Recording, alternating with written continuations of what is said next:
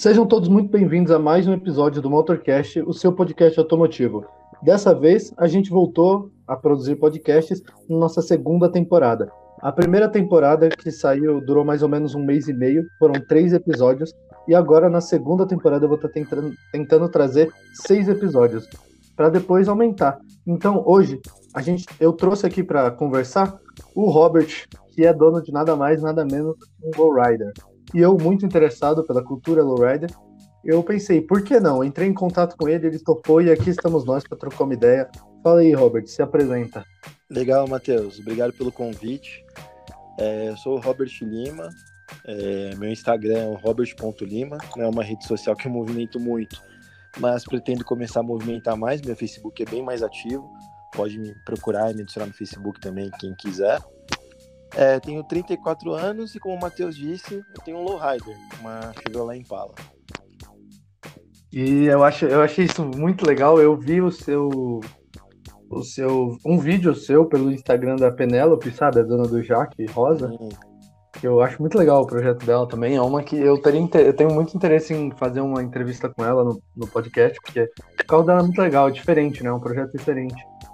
Ela é uma figuraça. Eu conheço ela não há muito tempo, e só para registrar do que o Matheus está comentando, a gente fez um evento no Pacaembu, num domingo, acho que umas 3 semanas atrás, e ela fez um vídeo simples, tipo eu fazendo um three-wheel com o carro. O que é o three-wheel? Three-wheel é um movimento que você faz com alguns tipos de lowrider, não são todos que o fazem, que você coloca o carro para ficar em 3 rodas. Então ele ficou com a frente levantada. E ela usou um áudio de um...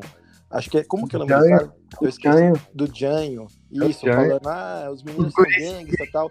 E assim, na minha concepção, o áudio ficou mais original com o meu vídeo do que com o vídeo original dele.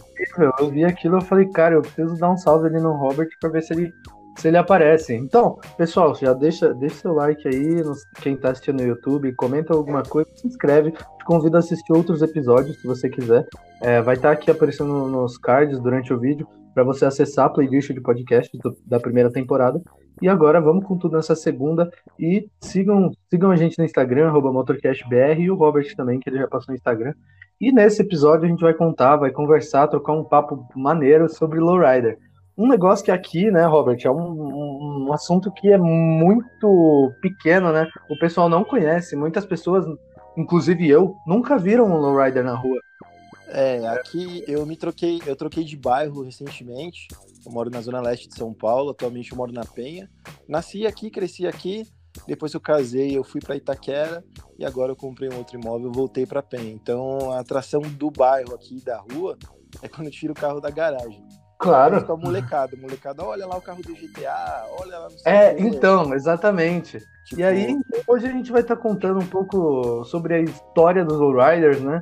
Como eles se popularizaram, o que criou, né? Como foi criada essa cultura, aonde ela foi criada. A gente vai trocar uma ideia saudável aí, uma ideia legal.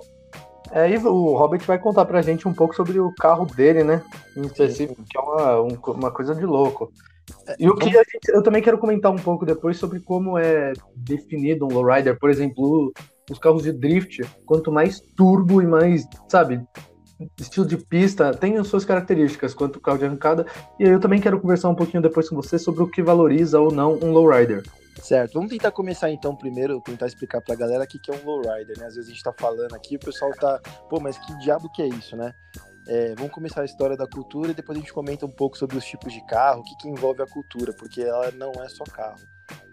O lowrider foi criado aí na década de 70 pelos imigrantes mexicanos que se bandearam para a Califórnia e para o Texas.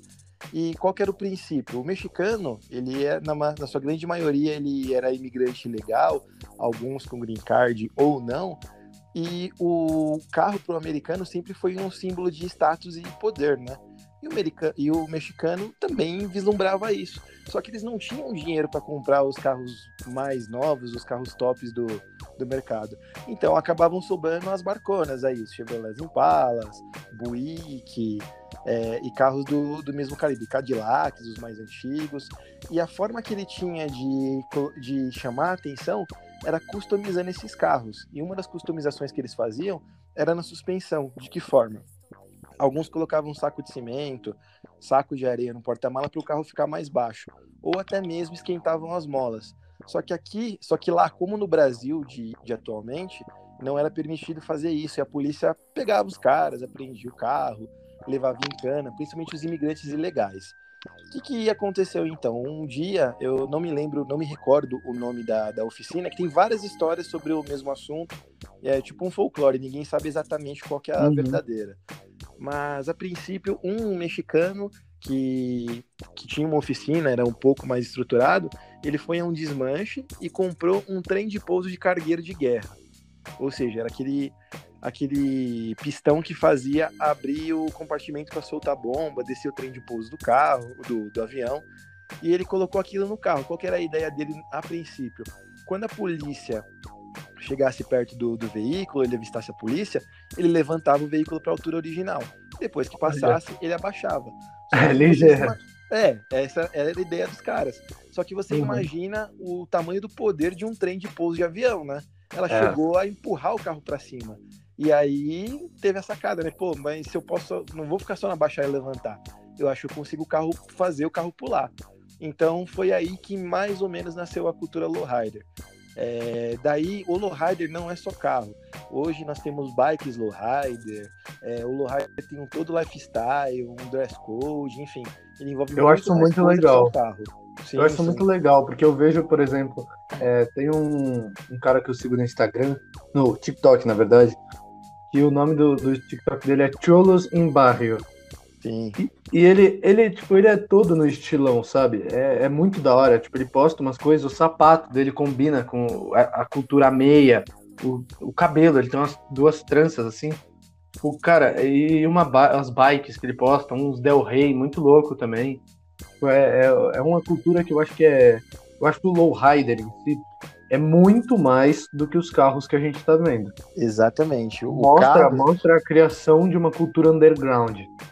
O carro, ele é nada mais do que a extensão da personalidade do dono. Lá fora, na Califórnia, que é o berço do lowrider, onde a cultura é mais difundida, geralmente se começa assim.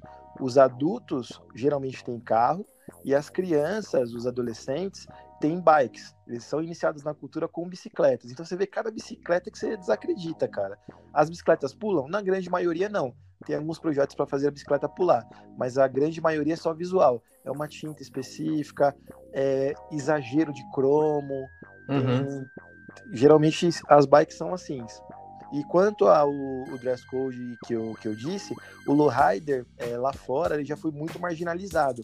Hoje em dia não. A última vez que eu fui para os Estados Unidos tem até bastante evento que vai família e tal. Mas na década de 70 e 80 ele começou a ser muito empregado para as gangues. Tem até duas gangues famosas aí, que vocês, se jogarem na internet vocês vão encontrar. Uma chama Bloods e a outra chama Creepers. E uma é rival da outra assim, mortal. Um usa azul e o outro usa vermelho. Os caras do Blood usam vermelho, dos Creepers azul. E, tipo, nunca um Blood vai ter um carro azul e nunca um Creeper vai ter um carro vermelho. Tanto é que tem um boato que quando o Snoop Dogg veio pro Brasil pra gravar aquele clipe Beautiful, ele procurou um lowrider aqui, né? Na época ele achou uns caras aqui na Moca, que é onde começou forte o lowrider aqui no Brasil. Só que os caras só tinham um carro vermelho disponível. Ele falou, não, vermelho eu não quero. Então, acabou levando um outro carro lá, um Galaxy, que se eu não me engano é laranja, pra usar no clipe. Mas o carro que, teoricamente, era o melhor, ele não levou por conta da cor, porque ele é um Creeper. Isso me lembra aí, você falou da criançada que vê o seu carro saindo da garagem e fala, é o carro do GTA. Isso me lembra muito ali o GTA San Andreas. Exato. Né? Que acho que é legal a gente entrar nesse assunto agora, que a galera gosta, né? Todo mundo gosta de GTA, não tem ninguém que não gosta de GTA. Só as mães da galera. Exatamente. História. Minha mãe não gostava de jogar GTA, ela detestava. Mas, cara, eu lembro que, né, no GTA San Andreas, lá no PS2, a gente tinha ali a gangue dos Balas e da Grove Street, né, que era eu não lembro direito, era Balas e alguma outra coisa. Isso, eles fazem alusão a essa história do Bloods and Crips, só que eles mudam a cor. Porque o Balas são verde, a rivalidade deles ali é verde e roxo, né? Isso, mas é mais ou menos fazendo alusão aos Bloods and Creepers. Tem vários filmes que tratam disso, um filme que é da década de 70, que, pra vocês terem ideia de como o negócio é antigo, que já retrata isso, é chamado de Colors. No Brasil ele saiu como Cores da Violência. Não sei se tem algum serviço de streaming, de verdade eu não sei, mas é um filmaço. Vocês vão encontrar atores lá como o pai do Michael Caio, Eu, a Patrulha as Crianças, eu não sei o nome do ator, mas mostra ele na juventude lá, você fala, meu, é o mesmo cara, só que mais magro, sabe? Sei.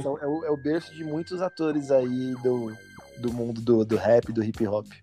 Sei. E aí eu jogo o GTA V desde 2014, 2015, não lembro. 2014. E aí depois lançou o online, né? Se popularizou ali o online. E aí na nova geração, que era no Xbox One, eu comprei um Xbox One na época, pô, fiz mó chilique, assim, criança, pedi por tanto tempo que me compraram o Xbox One.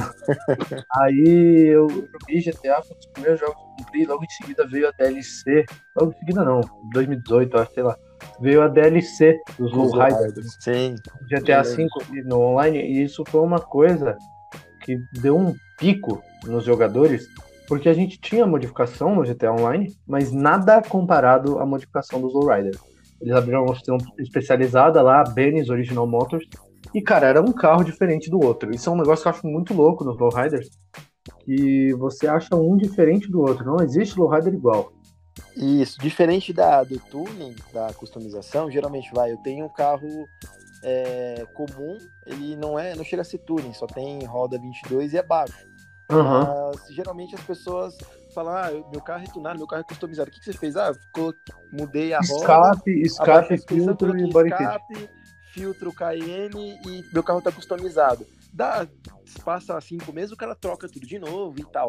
Mas, assim, é um carro customizado, mas não tem a extensão da personalidade do proprietário. Já o Lowrider, não. Eu tenho meu carro há quase 10 anos. E, assim, quando eu peguei o carro, era basicamente um chassi com uma carcaça toda arregaçada. E eu abracei o projeto e fui criando e customizando.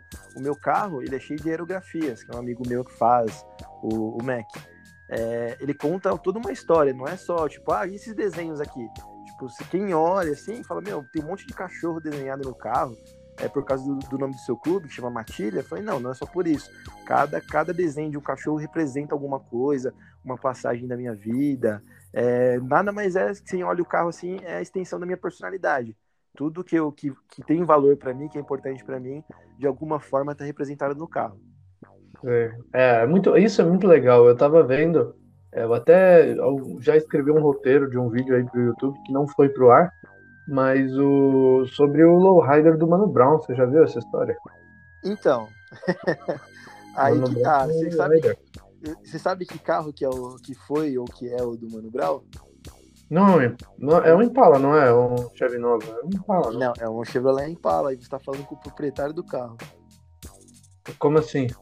É o mesmo carro. É o mesmo carro? É o mesmo carro. Só que o mesmo... Não, eu tô falando mesmo literalmente, não é o mesmo modelo, é o mesmo carro. É o mesmo carro? Sim. Sério? Ele era verde escuro. Caramba, cara. Tem até uma história bem... Tem vários capítulos dessa história e várias lendas por trás. O carro, pra quem não sabe, ele é capa de um dos álbuns do Racionais. É bem legal esse álbum, por sinal, né? Sim, pra mim é um dos melhores álbuns de rap do Brasil. Racionais não tem nem o que falar dos caras. E assim, quando eu achei esse carro, me contaram várias histórias, enfim, deixa eu tentar contá-la desde o princípio. Essa é a história que me contaram, tá? Eu tô com o carro há quase 10 anos.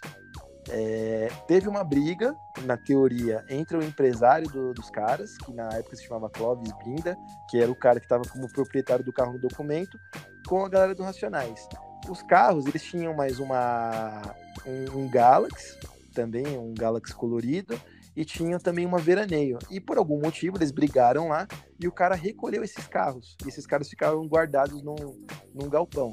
Uhum. Não sei por onde ou como esses carros saíram de lá, foram vendidos, só que todos sem documentação.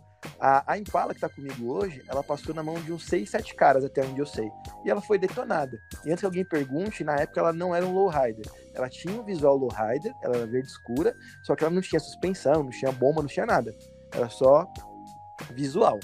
Tanto que na época, quando eu fui pegar o veículo, ele não tinha nem mais roda, já tinha arrancado. Que teoricamente era o que tinha de lowrider nele, né? Eu encontrei esse carro na internet e fiquei negociando com o proprietário, né? Só que ela não tinha documento, do quase 6 meses. Eu saía do trabalho, trabalhava na Nextel na época, saía do trabalho umas 18 horas da noite, não era casado, não tinha filhos. Eu ia lá para a cidade do cara, que era interior de São Paulo, depois, bem depois de Barueri, lá interior, mas não é tão interior, é grande São Paulo. Ia para lá e negociava com o cara e conversava e tal.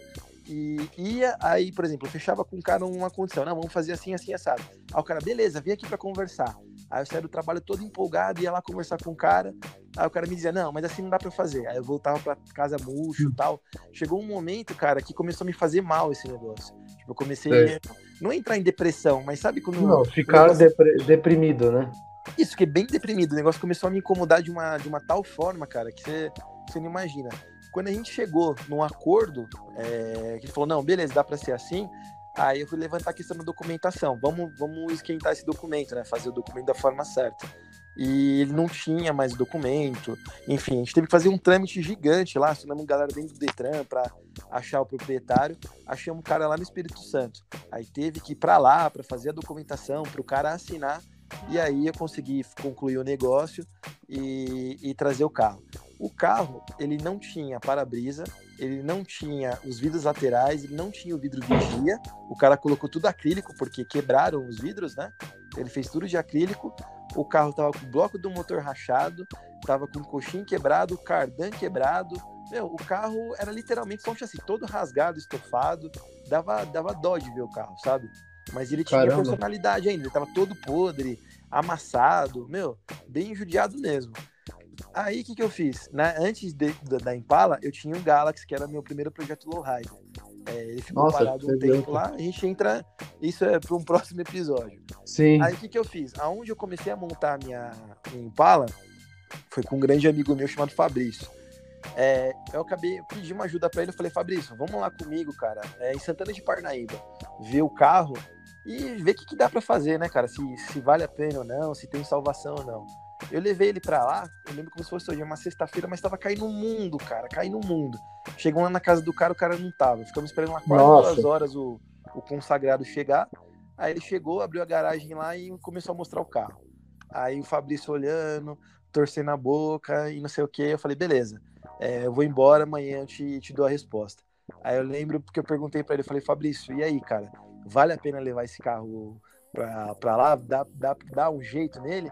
Ele falou, cara, se eu falar pra você que dá ou não dá, você vai levar, cara. Seu olho brilha quando você fala do carro. Então. E acabei trazendo o carro pra São Paulo. Como que eu trouxe? Aí é uma outra curiosidade. Na época, como gastei o que eu tinha e o que não tinha pra comprar o carro, apesar de na época ser bem mais em conta do que era hoje, pra mim tava apertado de grana. Eu não tinha dinheiro pra trazer o carro de guincho pra cá. Não tinha guincho disponível lá. Aí o cara falou pra mim, não, faz o seguinte, como você vai me dar um carro com parte do pagamento, eu levo o carro pra você. E você vem junto, a gente vai junto pra São Paulo e volta pro seu carro. Eu falei, beleza. Só que o carro tava com o radiador furado também. Putz. Então saiu de lá, a cada 5 quilômetros a gente encostava o carro, colocava água no radiador pra me esquentar, esperava um pouco. Meu, tava muito ruim de ir com o carro, tava vazando gasolina, parava toda hora. Quando o carro chegou na rua da oficina aqui do meu amigo, muito custo a gente conseguiu trazer ele pra oficina, é uma ladeira. A gente parou ele no topo da ladeira e o carro não ligava mais nem por decreto. Tipo, ele chegou até a porta da oficina. Aí que eu entendi um recado que o carro quis me dar, né? Tipo, eu acredito muito no sobrenatural. Algumas pessoas até dão risada dessa história, mas pra mim faz sentido. O carro falou pra mim, tipo, cara, eu consegui vir até aqui. Agora daqui pra frente você vai ter que cuidar de mim. Aí, como ela é automática, a gente deixou ela no pós-chave, né? E com muito custo conseguimos jogar pra dentro da oficina. E aí a gente começou a trabalhar em cima do projeto. Cara, esse negócio que você falou né, desses recados, é uma coisa que, assim, eu acredito pra caramba. Até você falou, eu falei, cara, faz todo sentido pra mim, pelo menos. Porque o carro, ele é uma máquina. Uma máquina, ele funciona do mesmo jeito que um mecanismo vivo. É só termos diferentes, né? É só... Exato. A diferença é a carne por metal. Isso é uma das coisas que mais me fazem gostar. Eu acredito sim, tipo, é claro que na maneira do possível, as máquinas, elas entendem quando a gente tem, né, um carinho, assim, tudo nessa vida entende, independente, é uma coisa relacionada à energia, eu acho. É, tudo é energia. E, por exemplo, se eu cuido bem do meu carro, ele provavelmente não vai me dar tanto problema, sabe? Se, assim, às vezes o carro tá lá e não liga, e aí vai, eu vou sair, não liga o carro, e às vezes dá um acidente na rua que você ia passar, manja. Sim. Pô, é uma coisa que é muito interessante essa sua parte desse apego com esse carro. E eu ainda tô meio em choque aqui de saber que o seu carro é o carro que apareceu na capa dos Racionais, mano. Então. Coisa incrível, assim. Mas Aí tem o continua porquê... contando da história dele, que tá um papo legal, eu tô gostando de ouvir. Legal. Até complementando o que você disse, no lowrider, pelo menos nos latinos, a maioria dos carros tem nome de pessoas. Eles são tratados quase como pessoas, quase entidades mesmo. A minha chama Dolores. E quando eu coloquei ela na oficina para começar o projeto, eu quis começar ela da forma certa, né? A gente colocou o carro para andar, eu fiquei uma semana com o carro andando, tipo, para curtir, né? Para não ser um pouco diferente do Galaxy que eu tinha, que eu comprei, encostei, e ele nunca mais saiu do lugar. Eu andei um pouco com o carro e voltei para a oficina para fazer o reforço. Porque para um carro daquele tamanho conseguir pular e não quebrar, você tem que reconstruir o carro praticamente do zero. Então, o que nós fizemos? Nós separamos a carroceria do chassi, ele não é monobloco, ele é chassi, né?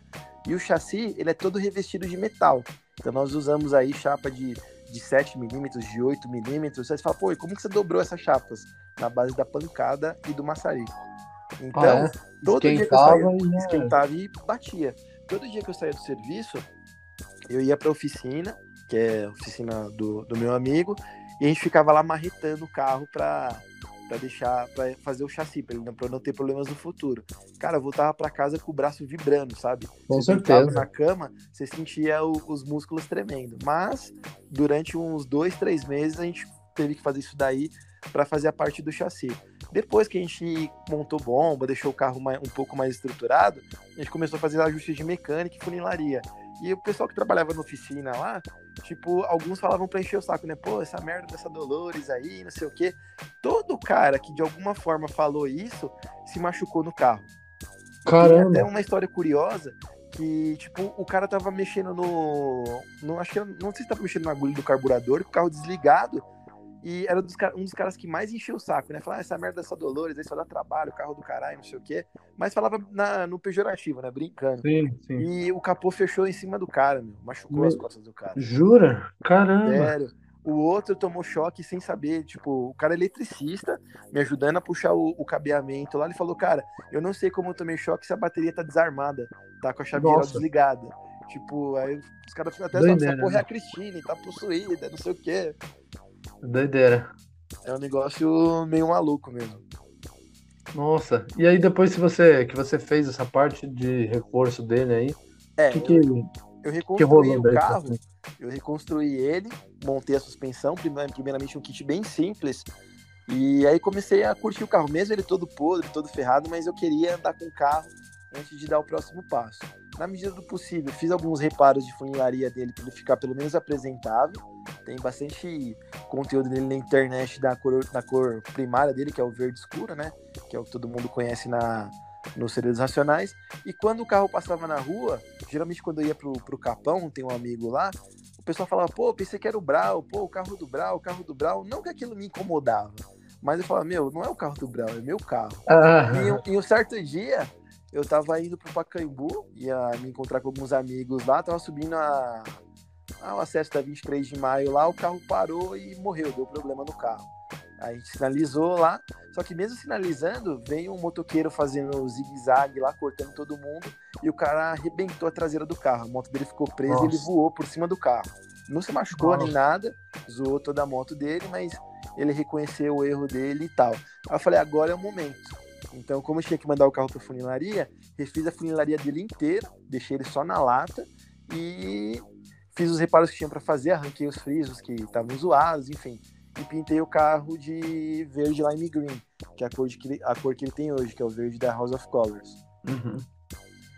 Aí tem um outro ponto que estão fazendo um documentário sobre a vida dos Racionais, né? E Sim. Chegaram até mim. Aí a produtora chegou até mim, né, uma das produtoras, bati um papo com ela, falou, ah, falaram que você tem um Chevrolet Impala que era do Brau, tal, não sei o quê, e como é que é? Aí eu conversei com ela, falou, me manda a foto do carro. Aí eu mandei a foto do carro, falou, nossa, mas esse carro aqui não tem nada a ver com o original. Aí eu falei, mas esse era o carro que era dele mesmo. Ela falou, não, mas esse carro aqui não dá pra usar, não. Aí eles pegaram um outro carro de um amigo meu, que é o Petito, acho que ele usou... Sei, conheço, eu vi no Instagram já. O dele é muito louco também. É, ele tem um Galaxy, só que ao invés de usarem o Galaxy dele, usaram uma capriça que ele tem lá, que é um tom de verde parecido. E parece que fizeram um documentário da vida dos caras com esse carro. Poxa, que coisa. Mas tudo bem também, né? Todo mundo achou meio estranho. Eu não tenho contato com o Brown, né? Não me relaciono com ele, não tenho telefone dele nem nada, mas conheço algumas pessoas do entorno. E até um dos amigos dele lá, que eu tenho também em comum, o cara falou, pô, como que os caras não chamaram você e tal? Eu falei, eu, assim, não faço questão nenhuma. Mas se chamasse também não me negaria, né? A história do carro é o momento que a minha se cruza com a deles, né? Então, mas rolou sem problemas. Não, e o Brown, ele fez né, o Racionais TV, né? O canal deles no YouTube, eles fizeram em 2018, aqui eu até abri aqui pra detalhar, um vídeo chamado Uber do Brown. Você já chegou a assistir? Já, que é com um carro muito louco também, um Lowrider. Foi aí que eu olhei e falei, cara, eu preciso começar a procurar alguém pra trazer um conteúdo legal aí pro pessoal assistir sobre os Lowriders. Sim, e eu piro, né? É uma capricha. Isso. Será que não é esse... Não, essa é outra. É o mesmo modelo, só que a que vai ser usada no documentário é de outra cor. Mas acho que essa daí é dele mesmo. Que não, fala, não, né? Não é dele, é de um outro cara. Ele não tem nenhum Lowrider. É estilão esse capricho também. Sim, muito louco. Muito da hora. Nesse vídeo ele faz um Uber de capricho.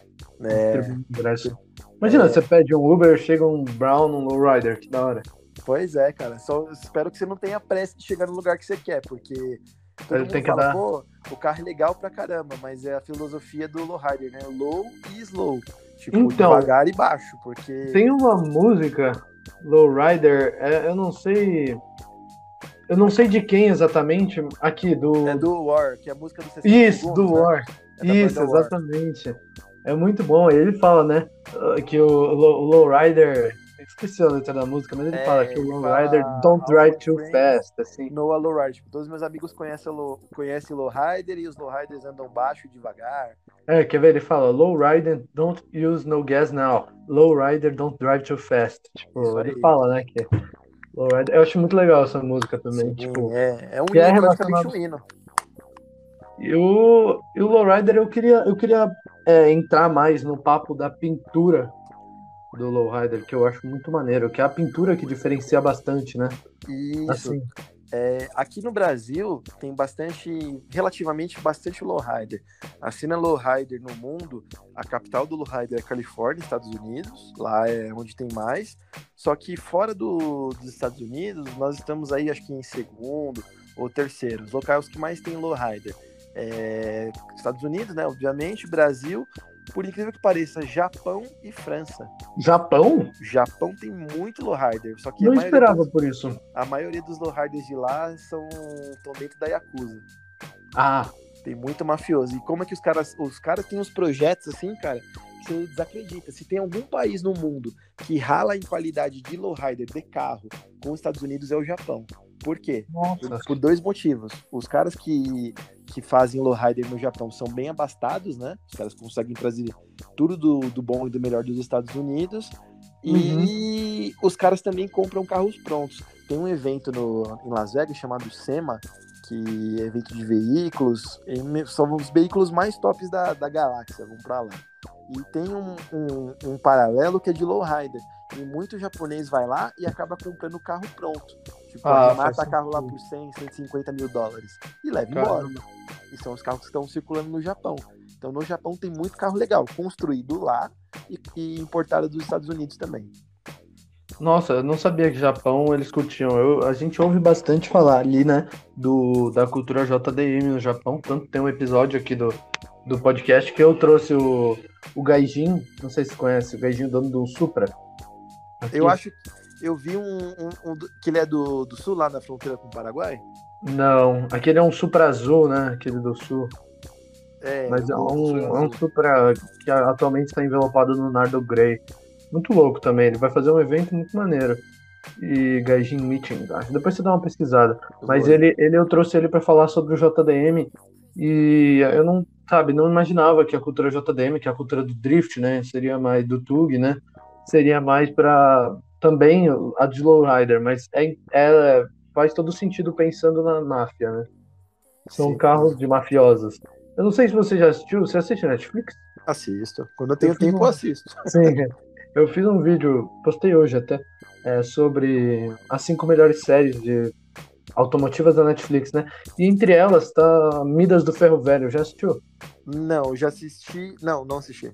Vale a pena você assistir um episódio que você vai ver que eles é uma oficina, se trata sobre uma oficina, né? A Gotham Garage. E eles fazem cada projeto, cara, mas cada projeto. Entre eles, um dos últimos aí na última temporada, que é a 3, é um lowrider. E aí ele faz a pintura do lowrider, ele mesmo, né? O Marty, que é o...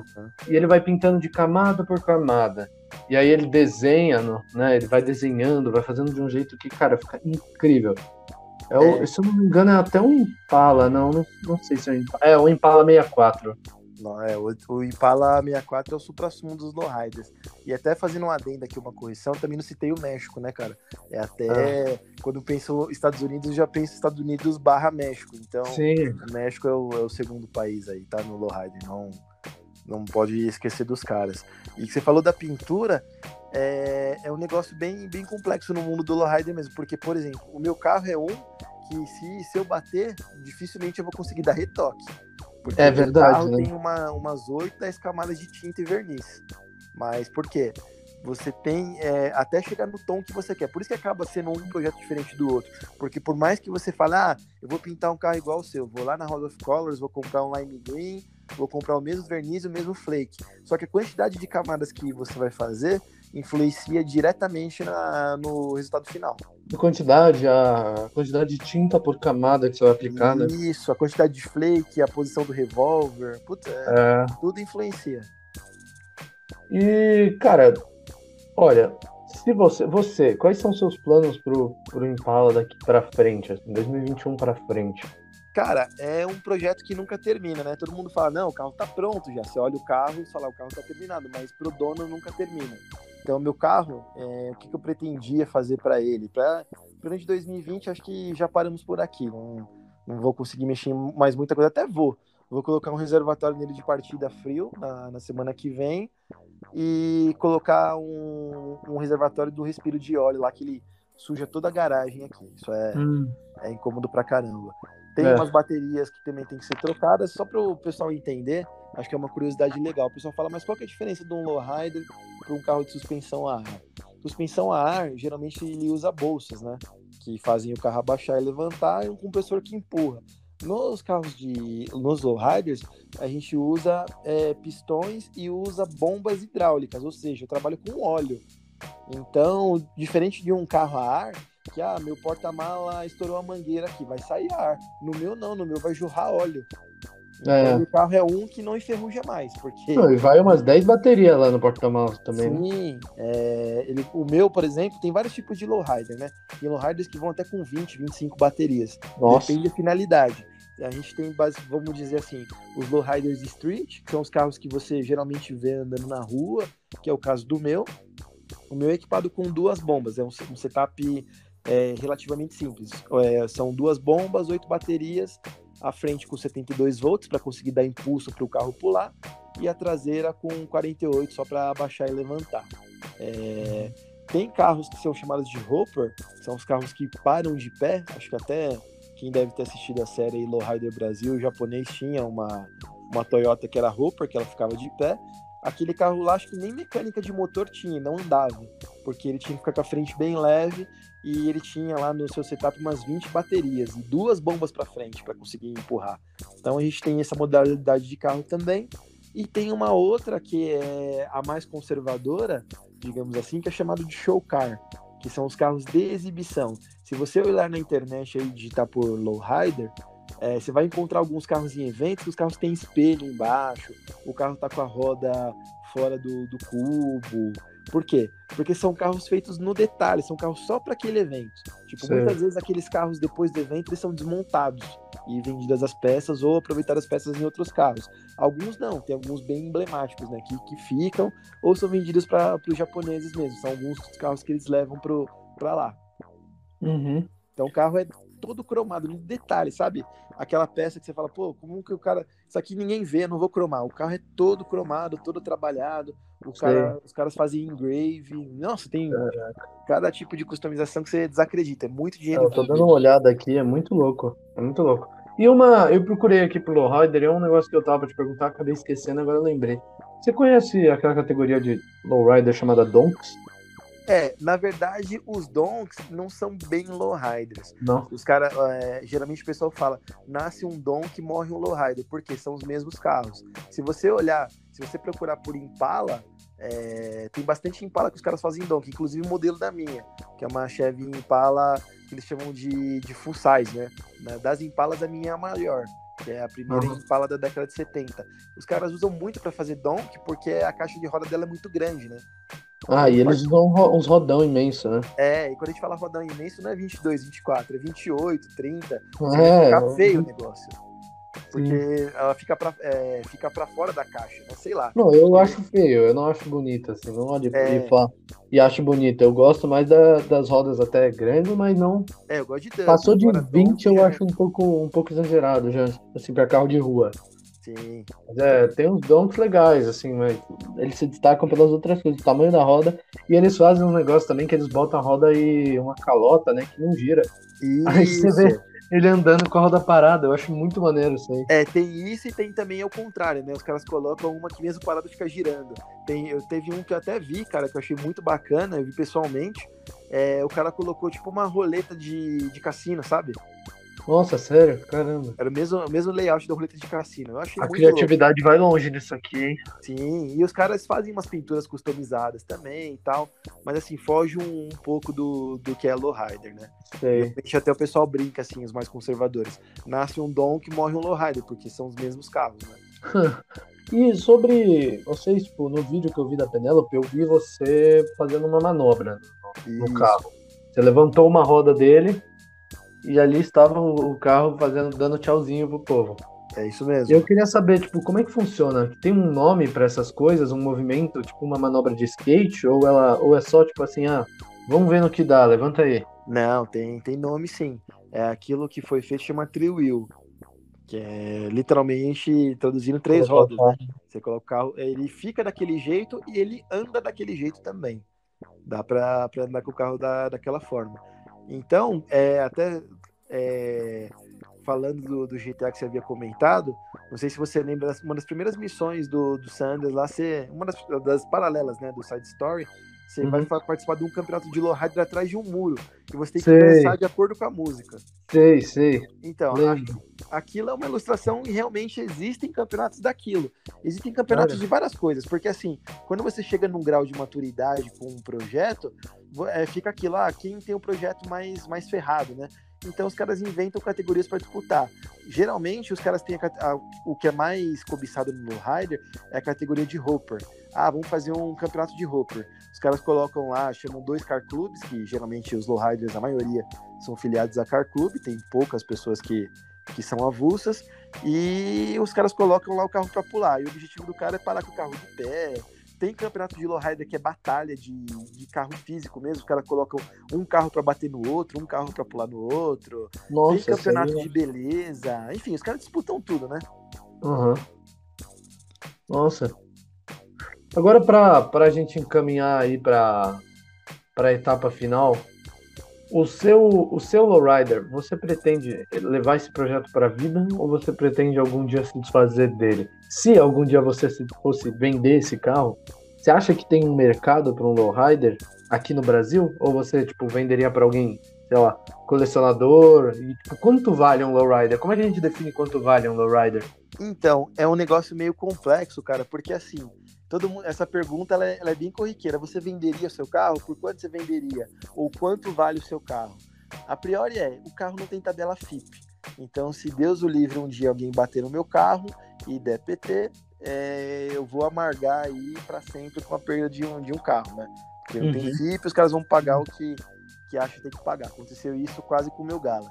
Não, quem tem uns caras que tem Opala com 300 mil reais investido, acaba com o carro, os caras pagam 6 mil de FIP. No... É mais ou menos isso.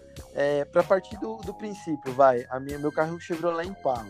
Se você jogar no Mercado Livre aí, você não acha hoje uma Chevrolet Impala pra fazer só a carniça por menos de 50 conto. Então você imagina um carro pronto.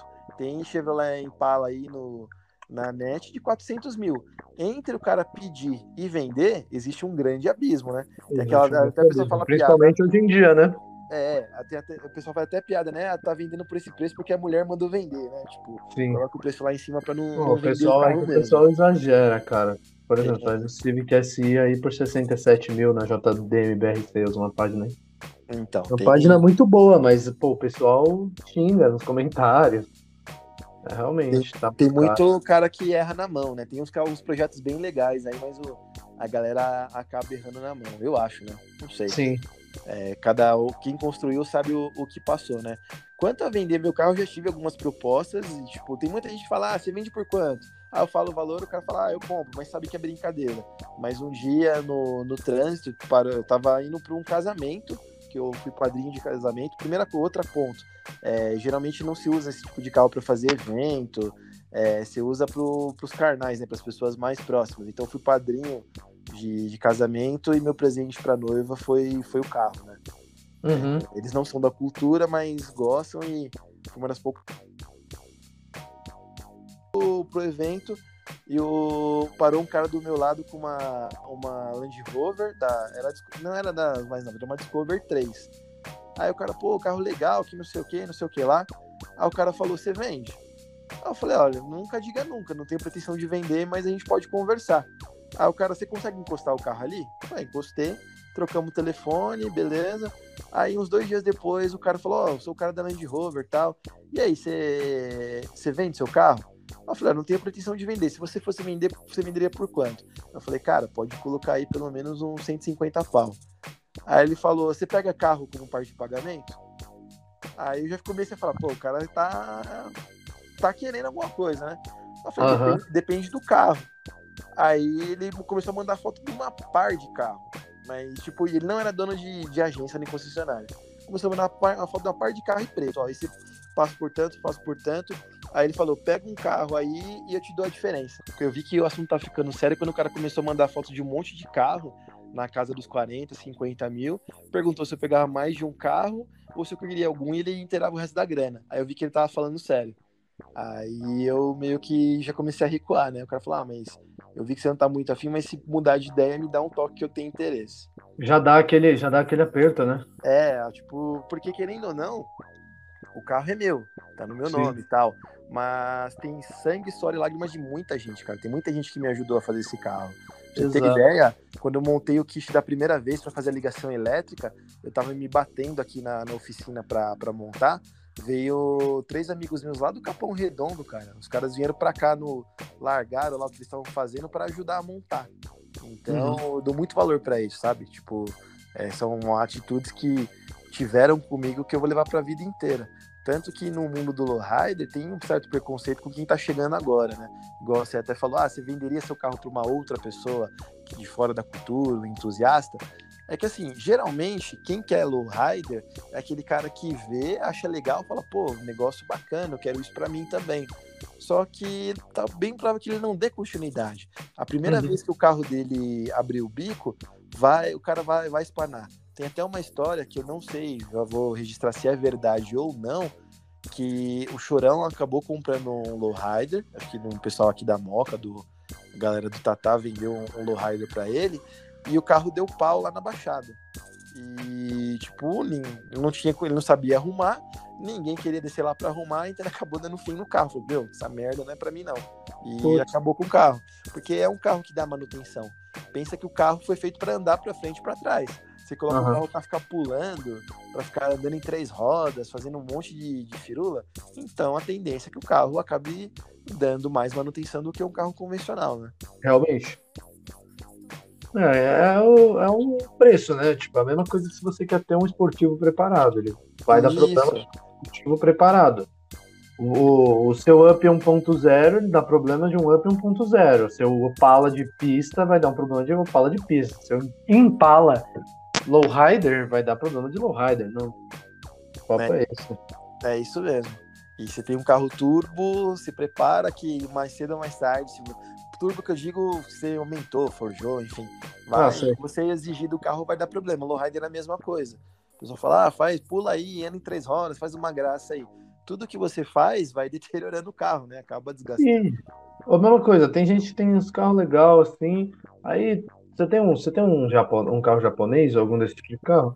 Em todo rolê os caras... Não, mas tipo, se você tem, né? Uhum. Os caras todo rolê, eles vão falar pra você, faz um burnout. É, isso vai. E o cara não se contenta, não se aguenta e faz, é legal. Mas, tipo, vai deteriorando e vai dar manutenção uma hora, né? É isso mesmo, tipo, você fica naquela, né? Igual, quando eu tinha a Impala, ela não tinha suspensão ainda, mas tinha o visual. O que mais me frustrava é quando eu parava no farol e alguém fazia o sinalzinho com a mão, pô, faz o carro pular. E eu falava, o carro não pula ainda. Eu ficava, puta, mano, o carro não pula. Eu aí falei, não, vamos internar esse carro na oficina e agora só sai daí quando estiver pulando. É, porque às vezes você fica meio frustrado, né? Tipo, poxa, não consegui pular com o carro aqui, o pessoal queria ver. É, tem. Nunca vi nenhum carro desse tipo na rua. Até quando tiver evento de novo, eu vou até ver de ir, porque eu queria muito ver. Não sei quando vai ter agora. É, no Brasil, voltando lá no que a gente estava comentando, tem bastante lowrider até, mas tem bastante carro no visual. O que é o visual? O carro tem uma pintura, tem uma roda, é um pouco mais baixo. Agora com bomba, carro hidráulico mesmo, não são muitos. Se tiver, acho que 20 é muito no Brasil. Ah, é? É, e todo mundo acaba se conhecendo, né? Você sabe de quem que são os carros. E muitas vezes você acaba conhecendo o carro e não conhece o dono. Ah, é? É o cara da Impala azul, o cara do Cadillac vermelho. Um carro que eu achei legal, que eu vi também no Instagram, é um Civic. Não sei se é só no visual, um Civic antigo no visual de lowrider. É, os caras usam os carros, eles fazem um visual euro, né? E acaba colocando roda raiada. Não, mas esse daí ele tinha, tipo, até a de uma moça, até. E aí tinha... da Stair, isso. Acho que é a Stair mesmo. É a Stair. Muito louco, com a pintura com... Sim, com o Scarface desenhado. É, muito da hora, eu achei. É, o mesmo cara que fez a pintura do carro dela, fez os detalhes, né? É o cara que faz a aerografia nos meus carros. Ah, é? Legal. São muito boas, né? É, aqui ele é só visual, porque assim, como o Civic também é monobloco, né? Não dá pra você colocar ele pra pular. O primeiro pulo que você der, você quebra o carro no meio. Basicamente, o princípio básico pra ser um lowrider e ter suspensão hidráulica é o carro ter chassi, né? Pra você conseguir fazer os reforços e sustentar a pancada, né? Saquei. Bom, muito interessante isso. É uma coisa realmente muito maior do que eu imaginava quando eu comecei esse papo com você. Tipo, eu sabia que ia ter bastante coisa pra trocar uma ideia, tipo. Pô, muita coisa legal, assim, mas eu não sabia que ia ser tanto. Eu não esperava que seu carro fosse o carro que apareceu na capa dos Racionais, não esperava nada disso. Foi um papo muito legal aí, porque, pô, é difícil de você achar uma pessoa que tenha essa vida, né? Porque é uma vida. Lowrider não é um carro, lowrider é a cultura, lowrider é o estilo de vida, né? Exatamente. Igual... O surf não é a prancha. Isso assim. Mesmo. Até o pessoal, tipo, pensa, né? Pô, mas os caras do... Igual, os caras falam, a maioria é careca, tem cara de mal encarado, cheio de tatuagem. Por que os caras fazem pra... tem bigode e barba. Bigode e barba, usa as meias lá na canela, né? Mas nem todo mundo é adepto desse visor, né? Mas o cara fala, pô, que esse cara trabalha do quê, né? O que esses caras fazem da vida pra ganhar dinheiro? É bandido? Trabalha? Por que esse visual aí é meio... Pessoal, a sociedade tem um pouco de preconceito, né? Mas até lá fora mesmo, vai de segunda a sexta, dependendo do se o cara não trabalha com a cultura, né? Não é pintor, não é customizador nem nada, o cara trabalha, sei lá, no escritório, o cara se veste como uma pessoa comum, tipo, de terno, gravata, enfim. E depois do expediente, final de semana, os caras se transformam. Aí vem a regata branca, a bermuda comprida e o colar de cruz e a meia na canela. Muito style, eu acho. É isso, é mais ou menos isso. Tem até alguns memes na internet lá que, tipo, tem um cara de segunda a sexta lá de terno e gravata, e de final de semana o cara parece um mendigo, cara, tipo, se transforma, mas é mais ou menos assim a nossa vida, igual eu de segunda a sexta, de segunda a sábado, de segunda a sexta-feira, eu trabalho normal, sou supervisor comercial de uma indústria, e de final de semana eu curto meu lifestyle. Legal. É mais o princípio do que a forma de se vestir. É, vai um pouco além do vestir. Muito legal. E uma pergunta que eu acho que quem está até aqui assistindo ou ouvindo o podcast deve estar se perguntando. Para você entrar na cultura lowrider, você precisa ter raízes mexicanas? Não, de forma alguma. Senão, acho que 99% da galera aqui no Brasil não entraria. No lowrider é uma cultura meio fechada, por quê? Ela tem, não que o pessoal restringe o acesso a ninguém, mas tem o pessoal, principalmente os mais antigos, mais conservadores, que se uma pessoa leiga for perguntar sobre lowrider, o cara vai desconversar, não quer explicar, não quer falar, por quê? Ele, tipo, fala, pô, é um estranho dentro da minha cultura. Eu não, depois que a Penelope, que é a Cris, né, postou esse vídeo aí, tá com quase 800 mil visualizações. Caraca. Eu recebi muita mensagem no Instagram de pessoas nada a ver, já recebia antes, né? Nada a ver que eu digo assim com a cultura, né? Com curiosidade, sim. Com dúvida. E algumas falam, pô, cara, você é bacana, obrigado, porque eu tinha perguntado pra um outro cara lá, o cara não... Você falar da sua cultura... é uma coisa, a pessoa, você trazer a pessoa para dentro da sua cultura é outra. Eu, por exemplo, a maioria da pessoa fala, como que você gasta para montar o carro dele, quanto gasta, como que entra, tem que fazer parte de algum clube, é gangue, tem batismo, porque as pessoas veem alguns filmes lá fora e acham que no mundo inteiro é assim, né? Tipo, tem clube lá fora, clube de lowrider, que os caras fazem batismo. Batismo, tipo, tranca o cara num quarto escuro, tipo, coloca mais 4 caras, os 4 caras tiram a camisa, o cara fica de camiseta e eles começam a trocar soco. Se o cara aguentar a peneira lá, o cara entra pro clube. É uns negócios meio absurdos, mas cada clube tem suas regras, né? É estranho. Aqui não, tipo, se a pessoa tem interesse em... Pô, eu gosto de lowrider, tenho vontade de ter um lowrider, quero começar na cultura, se aproxima de alguém que já tem um lowrider, ou conhece um pouco da cultura, estuda, vê se é isso mesmo que você quer pra sua vida. Lowrider não é só carro.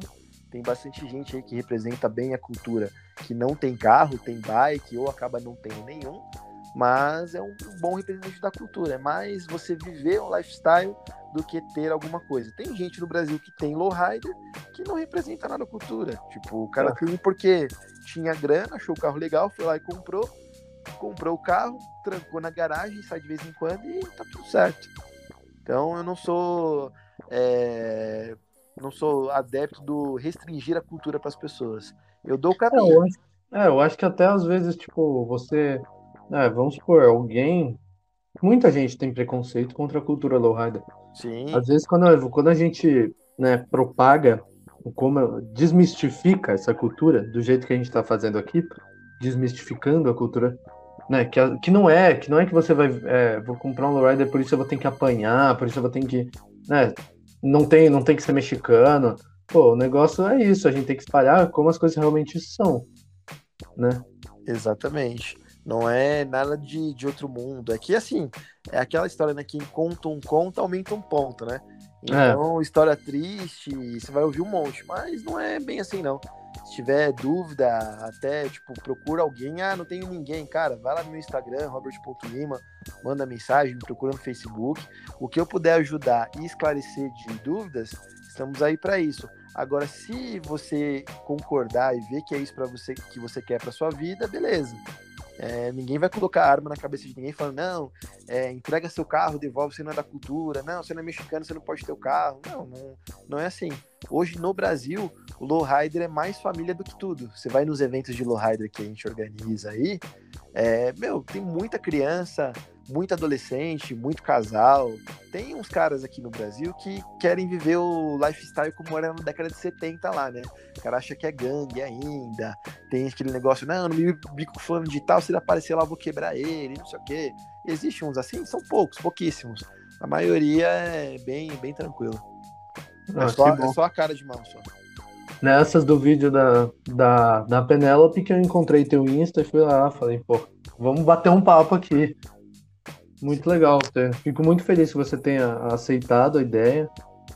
Foi um prazer receber você aqui, trocar essa ideia. E espero que o pessoal também curta, o pessoal também assista, né? Veja aqui. Quem se interessa. O que me importa é o que eu falo sempre, né? Não me importa se tem 700 visualizações ou 70. O que me importa é que quem esteja assistindo, quem esteja ouvindo, esteja gostando, saca? Exatamente. Esteja curtindo o conteúdo, e eu tô sempre procurando aí trazer um conteúdo maneiro pra todo mundo, do mesmo jeito que eu gosto de ver conteúdo maneiro. É, legal, cara. Eu parabenizo você também aí pela condução, pela forma de tocar o negócio, né? Acho que é o que você disse. Não importa para quantas pessoas você alcançou, desde que as pessoas alcançadas se sintam satisfeitas com o conteúdo que você levou, né? Eu agradeço também pela oportunidade de falar um pouco sobre a cultura, falar um pouco sobre carros, e precisando, estou às ordens. É isso, quem sabe qualquer dia a gente não grava uma segunda parte do podcast aqui. Sim, né? Se você quiser, a gente pode fazer até algo diferente. Você mora em que região da cidade? Moro na Zona Oeste. Zona Oeste? Mas quando tiver evento no Pacaembu... Sim, ou a gente pode fazer algo diferente também. Se um dia você quiser, tiver de bobeira aí, a gente pode marcar de se encontrar e a gente fazer o nosso podcast dentro do carro. Ia ser legal isso aí, ia ser legal pra caramba. A gente pode bater um papo, não vai ser muito confortável, mas a gente pega umas ruas mais tranquilas pra conversar. Ia ser legal pra caramba. Ou nos eventos a gente se vê por aí. Sim, com certeza, a gente se cruza ainda. Mas é isso, cara. Fico muito feliz de ter tido você aqui com a gente para trocar uma ideia. Pessoal também, espero que tenham gostado. E sigam muito o Robert lá, porque o cara é fera pra caramba, gente boa, humilde. E a cultura é muito da hora. Valeu mesmo, Robert. Valeu, Matheus. Eu que agradeço, então, cara. A gente vai ficando por aqui. E só aguardem o próximo episódio. Falou, pessoal. Até mais. Boa noite.